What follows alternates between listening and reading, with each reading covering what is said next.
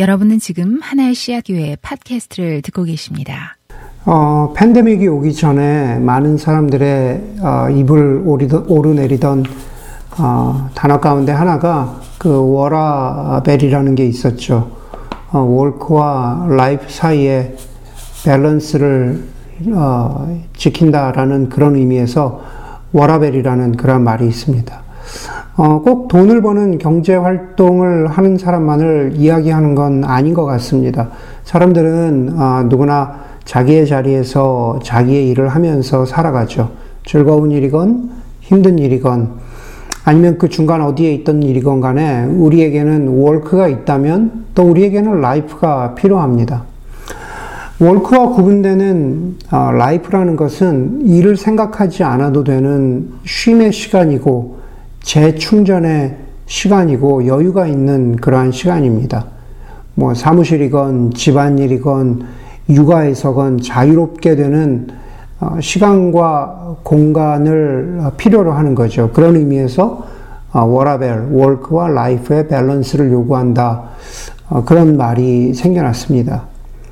팬데믹이 시작되고 나서 얼마 되지 않아서 워라밸이라는 단어 대신에 워라클이라는 단어가 등장하기 시작했습니다.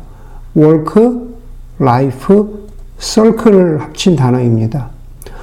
어, 워라밸이 조금 더 긍정적이고 미래지향적이라면 워라클은 조금 부정적입니다.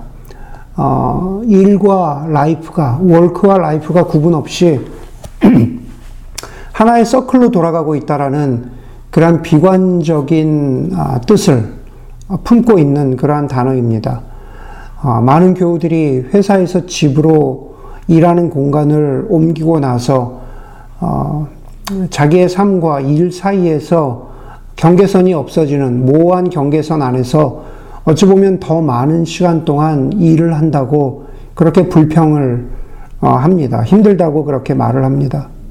팬데믹, 팬데믹으로 아이들이 집에 있는 가정에서는 엄마들이 쉴 틈 없이 아이들을 챙기고 온라인 수업을, 수업을 돕고 뭐 식사도 하고 집안일 준비해야 된다라는 그런 일들 가운데에서 work와 life 사이의 밸런스가 없다고 말하죠. 아이들이 학교 갔을 때 조금 한숨 돌릴 수 있었는데 그런 시간이 전혀 없는 겁니다. 집에서 일하는 배우자들도 마찬가지죠.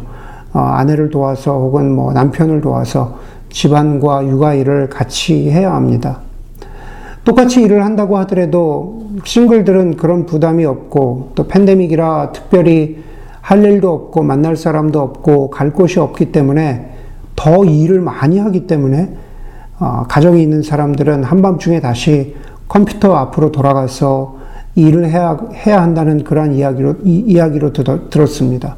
뭐 집안일과 육아는 더, 더 이상 말할 필요가 없겠죠. 그만큼 반복적으로 지치고, 어, 힘든 그런 일도 많이 없잖아요. 집안일이 육아가 그런 거잖아요.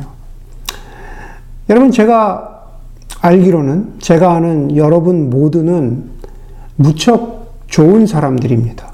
무척 괜찮은 사람들입니다. 좋은 사람들이라는 것은 자기의 인생에 대해서 책임을 지려고 노력하는 사람들이라는 뜻도 담겨 있습니다.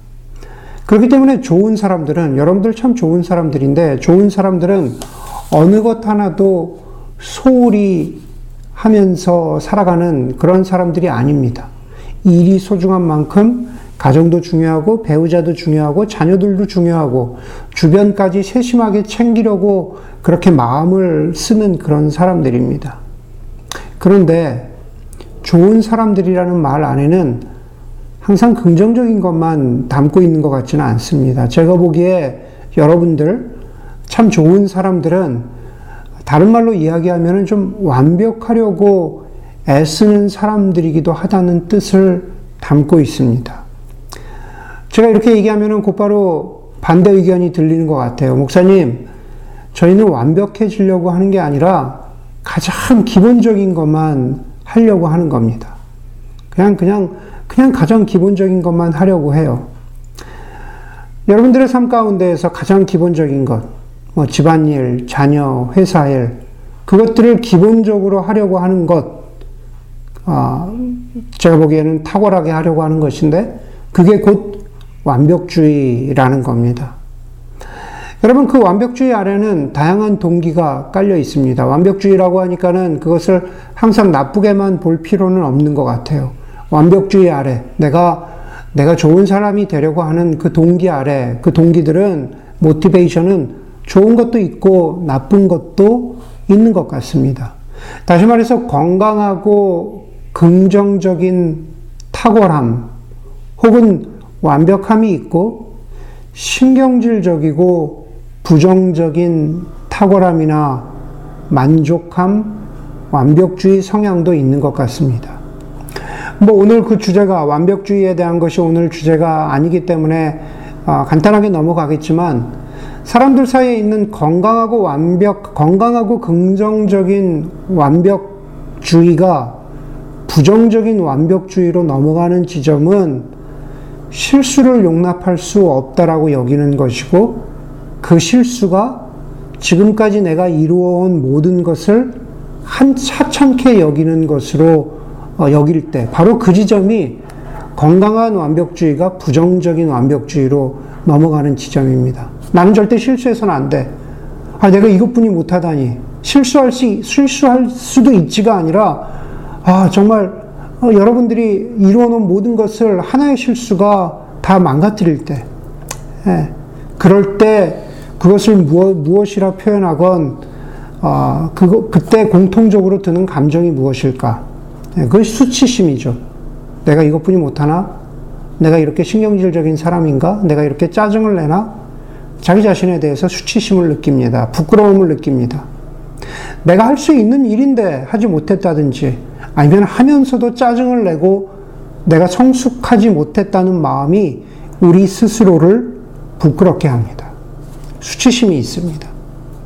또 한 가지 공통적으로 이런 시즌 가운데 우리, 우리 좋은 사람들 사이에서 발견되는 것은 지치고 짜증나는 마음입니다. 당연히 몸과 마음이 힘들죠. 코로나 블루라고 하는 그러한 신조어도 생길 정도입니다. 이미 팬데믹으로 갇혀버린 지가 6개월이 넘다 보니까는 아무리 기본적인 것만 하려고 해도 의욕이 없습니다. 그래서 정말 지치고 짜증이 난 내 스스로에게 어떻게든지 크던 작던 위로와 보상을 주려고 합니다. 네, 여러분만의 위로와 보상의 방법이 있겠죠. 이렇듯 수치심이 나고 지치기도 하고 짜증나기도 하고 자기중심적이고 그렇기 때문에 더 일시적인 위로와 보상이 보편화된 요즘 같은 때에 오늘 저는 여러분들과 이 말씀을 함께 나누려고 하는 겁니다.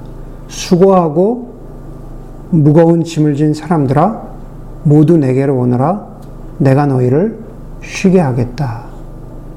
여러분, 우리 모두 다 예외 없이 수고하면서 일하잖아요. 그렇죠? 꼭 팬데믹이 아니어도 누구든지 수고를 들여야 살아갈 수 있는, 살아갈 수밖에 없는 것이 그것이 우리의 존재입니다. 우리의 삶입니다. 그런데 수고하고 무거운 짐을 진 자들아. 제가 말씀을 묵상하면서 어, 그냥 그렇게 생각해 봤습니다. 당연한 수고가 내가 해야지. 이거는 내가 어, 사람으로서 내가 감당해야 되는 일이지라고 하는 그 당연한 수고가 무거운 짐이 될 때가 있습니다.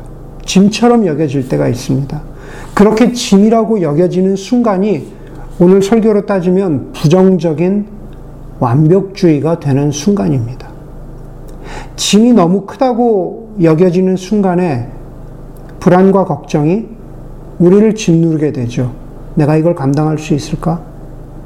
짐이 너무 무겁다고 느껴지고 그것을 제대로 감당하지 못했다고 여겨질 때 어, 예전의 자신을 비교해 보면서 우리는 수치심을 느끼게 되죠. 내가 이것도 못하다니.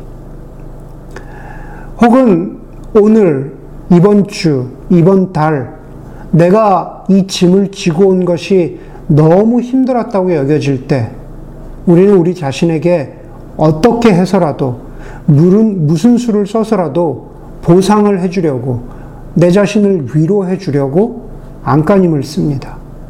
그것이 바로 수고가 무거운 짐으로 넘어가는 그러한 순간이고 우리 삶에서 그것을 느끼는 순간이라는 거죠. 여러분, 예수님은 인생의 우리의 수고를 기억해 주시죠.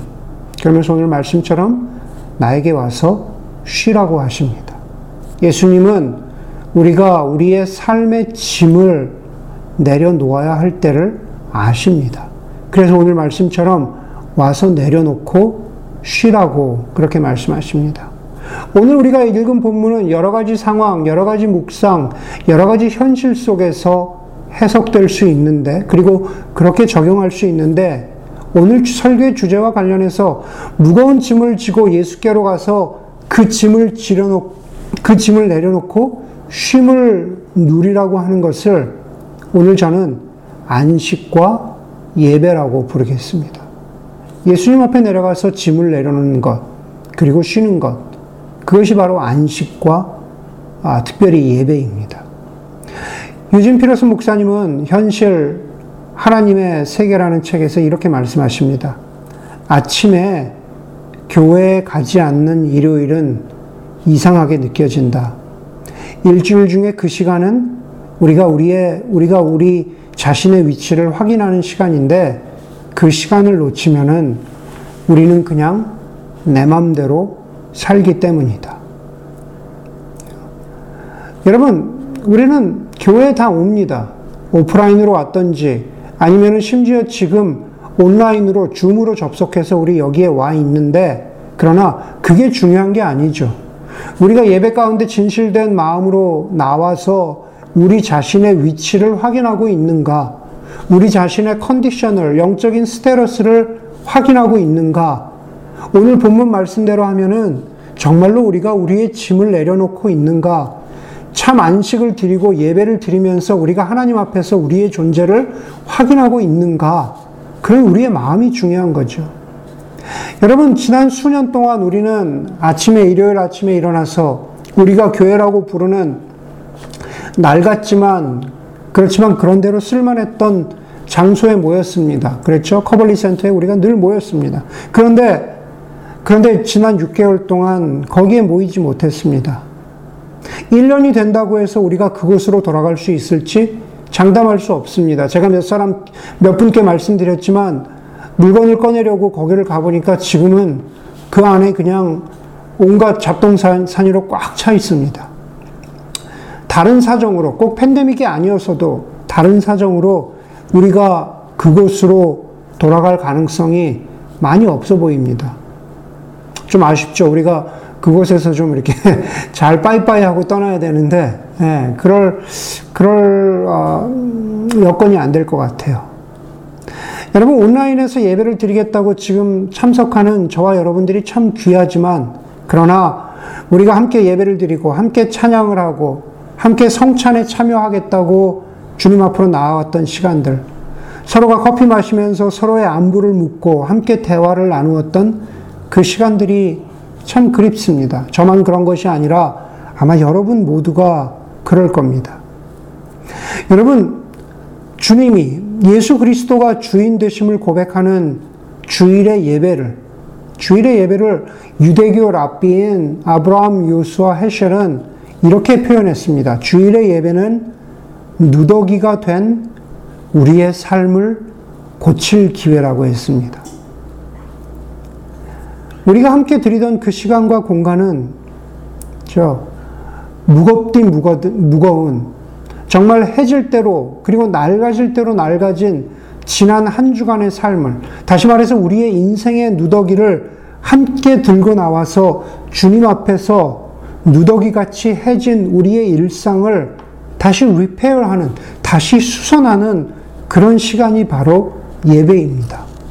나 혼자 할 수 없을 때 함께 찬양하고 함께 대화하고 함께 기도하면서 형제 자매가 나의 너덜너덜해진 누더기 같은 일상을 하나님 앞에 내려놓을 수 있도록 도와주었기 때문입니다. 그것이 바로 우리가 교회로 함께 모여서 함께 예배를 드리고 함께 안식일을 지켰던 가치와 의미와 아름다움입니다.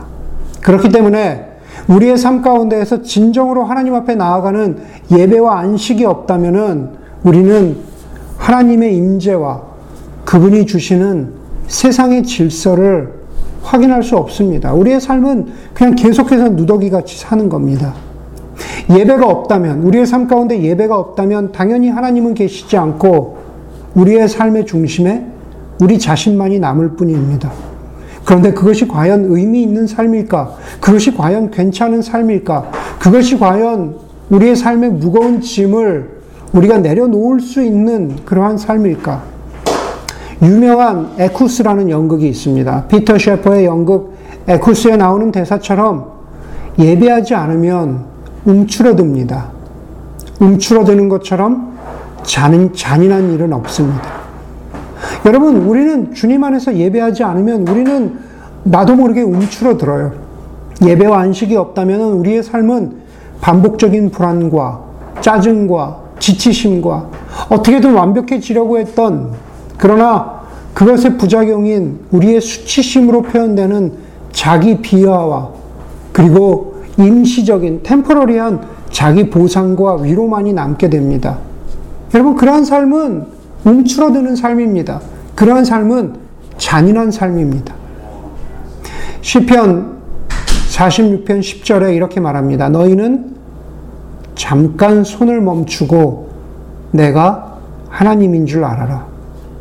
이것은 아마 개혁 개정이 훨씬 어, 개혁 개정의 번역이 훨씬 익숙한 분들이 많을 겁니다. 찬양에도 있죠. 너희는 가만히 있어 내가 하나님 됨을 알지어다. 너희는 가만히 있어 내가 하나님 됨을 알지어다. 여러분 히브리어로 너희는 가만히 있다라는 그 뜻은 문자적으로는 잡았던 것을 놓는다라는 뜻입니다. 우리가 잡았던 것을 놓는 순간, 그 순간이 가만히 있는 순간입니다. 여러분, 다른 것은 다 포기해도 이것만은 놓을 수 없다고 생각되던 그 무엇을 렛고 하는 순간, 놓는 순간이 바로 예배의 순간인 거죠. 그 순간이 바로 우리의 무거운 짐을 하나님 앞에 내려놓는 순간입니다. 잡았던 것을 놓는 순간입니다. 예배의 시간은 그렇기 때문에 내 삶이 나의 계획과 지식과 능력으로 되는 것이 아니라 하나님의 은혜와 그분을 신뢰함으로써만 유지된다라는 것을 확인하는 순간, 하나님 되심을 아는 순간인 거죠. 안식과 예배 순간은 누더기 된 일상 같은 순간에서 벗어나서 짐을 내려놓고 하나님이 하나님 되심을 깨닫는 순간인 겁니다. 그런데 문제는요, 문제는요, 이 예배의 시간이 많은 경우에 아무런 감흥도 없고, 그리고 무거운 짐을 내려놓기에 어, 내 마음이 썩 내키지 않는다는 겁니다. 제가 온라인 예배를 드리면서 진짜 아쉬운 것은 여러분들이 이 예배를 어떻게 드리고 있는지에 대한 감흥을, 마음을 확인할 수 없는 거예요. 그나마 얼굴을 보고 있으면은 아, 지금 저 형제는 지금 위로를 받고 있구나. 저 형제는 예배를 통해서 은혜를 받고 있구나. 아, 저 자매는 여전히 힘들구나. 라는 것을 조금이나마 확인할 수 있는데 지금 여기서는 그것이 좀, 좀 확인이 안 돼요. 그것이 가장 목사로서 온라인으로서 예배드리는 아, 그러한 아쉬움 중의 하나입니다. 과연 여러분들이 무슨 생각을 하고 있는지, 지금, 지금 어떤 마음인지를 제가 알 수가 없습니다. 여러분, 그렇기 때문에 비록 온라인이지만은 제가 여러분들에게 정말로 강조하고 말씀드리고 싶은 것은 예배 전이나 예배 후에 정말로 기도할 수, 기도할 수 있기를 바랍니다. 주님, 제가 예배에 대한 기대가 없습니다. 예배에 대한 어떤 은혜를 사모하는 마음이 없습니다. 제가 무거운 짐을 내려놓기에는 잠깐 손을 멈추고 하나님을 바라보기에는 지금 저를 붙잡고 있는 것이 너무 많습니다. 하나님, 그렇기 때문에 이 시간 기도합니다. 이 예배를 시작으로 오늘 한순간만이라도 정말로 주님이 주인이시라는 것을 깨닫는 이 하루가 되게 하여 주시옵소서. 주님이 내 삶의 질서를 부여하시는 분이라는 것을 깨닫게 하여 주시옵소서. 내가 성취한 무엇, 혹은 내가 실패한 무엇으로 평가받지 않고 나의 존재로만 하나님 앞에 나아갈 수 있게 해 주십시오. 내가 정말로 무거운 짐을 내려놓게 해 주십시오. 그리고 내가 누린, 내가 내려놓은 그, 그, 그 짐의 은혜가, 내가 내려놓았더니 하나님이 나에게 부어주신 그 은혜가 다른 형제 자매들에게도 좀 흘러가게 해 주십시오. 정말로 그렇게 기도할 수 있기를 바랍니다. 여러분, 예술은, 예술은 가르치는 게 아니라 건드린다라는 말이 있습니다. 영어로 하면은 사실 그 운율이 더 살아서 마음에 와닿습니다. Art is not to teach, but to touch. Art is not to teach, but to touch. 여러분, 길게 설명하지 않아도 우리는 그게 무슨 의미인지 알잖아요. 작은 소품에서부터 커다란 조각상에 이르기까지, 서양 미술에서 동양 서화에 이르기까지, 아주 짧은 연주에서부터 굉장히 큰 교양학에 이르기까지, 예술은 영혼을 터치하는, 영혼을 건드리는 부분이 있습니다. 그런데 예술만 그런 게 아니라 저는 예배도 그렇다고 생각을 합니다. 예배와 안식은, 우리가 매주 드리는 예배와 안식은 우리를 무엇인가 가르치죠. 그러나 가르치기보다는 우리의 영혼과 우리의 존재를 건드릴 때 우리는 은혜 받았다고 말합니다. 그렇죠? 우리가 더 많은 예배를 드릴수록 우리가 경험하는 것은 배움이어야 하지만 그러나 배움을 넘어서서 예배의 어떤 순간에 우리를 건드려 주시는 하나님의 손길이어야 한다라는 거죠. 그렇기 때문에 예배는 우리의 행위나 우리의 행위나 우리의 성취를 가지고 주님 앞에 나아가는 것이 아니라 하나님이 우리를 터치해 주심으로 우리의 존재가 확인받는 시간인 거죠. 성 어거스틴이 말하는 것처럼 하나님 제가 하나님 안에서는 안식을 얻기까지 저는 어디에서도 안식을 찾을 수 없습니다. 라고 했던 그 고백이 예배 전에 우리가 드리는 고백이 되어야 하고 예배 후에 드리는 감사의 고백이 되어야 할 것입니다. 하나님, 내가 예배를 통해서 나를 터치해 주셔서 내가 잠시지만 안식을 누립니다. 여전히 다가오는 주는 여전히 피곤하고 짜증나고 내가 했어야 하는데 하지 못한 것, 혹은 내가 똑같은 일을 하면서도 미성숙하게 처리했던 나의 행동들 때문에 여전히 부끄럽고 여전히 하나님 앞에 나아가기 혹은 정말 사람 앞에 서기에도 그렇게 그렇게 부끄러운 그러한 삶이 또 우리에게 다가오겠지만 그럼에도 불구하고 오늘 말씀처럼 오늘 예배의 경험이 저와 여러분들을 하나님이 우리를 건드려 주시는 살짝만 건드려 주셔도 하나님 그럼에도 불구하고 내가 무거운 짐을 주님 앞에 내려, 내려놓습니다. 그렇게 고백하는 그 순간으로 나아갈 수 있는 저와 여러분들이 되기를 주의 이름으로 간절히 소원합니다.